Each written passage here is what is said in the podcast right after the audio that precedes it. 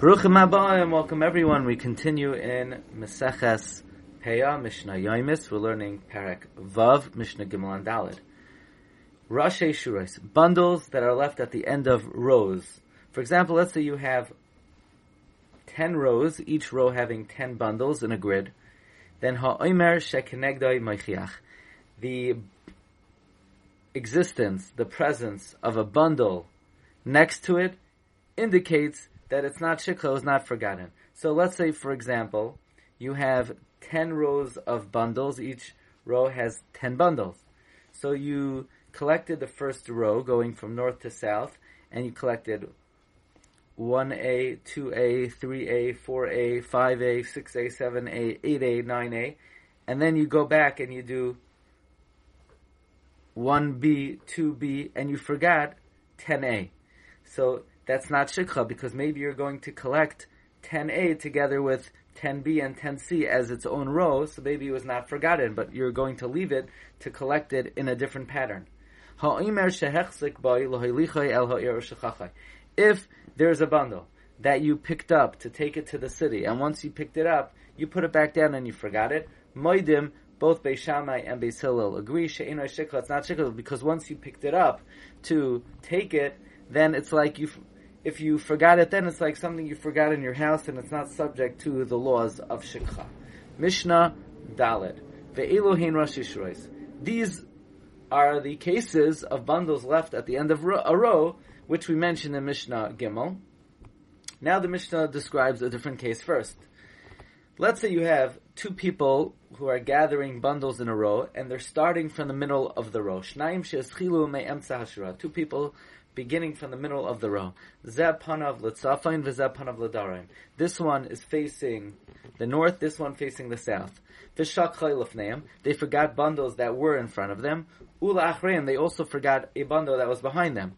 So both collectors forgot the, let's say, bundle number five. They started collecting four and six respectively, three and seven respectively. They then forgot two and eight respectively, and they continued to one and to nine. So we say as follows.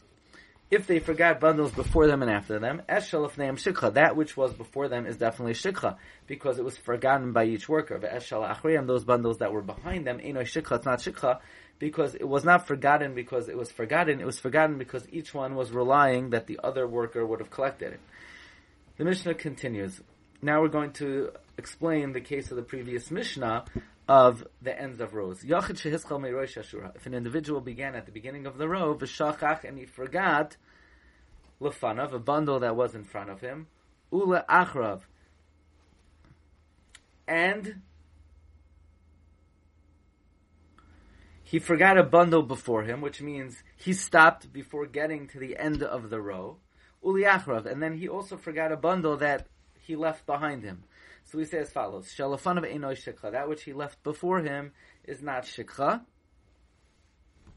because since there are other bundles that were not collected that are perpendicular that could form a different pattern and they and you could collect that entire row as one entity so that which he left before him is not shikha but acharav shikha, that which he then left behind him is shikha, and the reason for that is mibnei shehu bibal tashav, because that would be that is subject to the isra of the Torah not to turn back and pick up forgotten bundle. So here's the upshot. Zaklal, here's a general rule. Kol shehu bibal tashav shikha. Any bundle that is subject to not turning back, let's say a bundle that was forgotten in the middle of the row, and the only way to get it is to go and turn around, that is subject to shikha. Koshu beval tashav, anything that is subject to, don't turn around, shikha is shikha. The she'ena beval tashav, anything which is not subject to, don't turn around, enoi shikha, that is not considered shikha. Okay, we'll hold it here. As a Hashem, we'll pick it up next time in Mishnah Hay. Wishing everyone a wonderful Shabbos.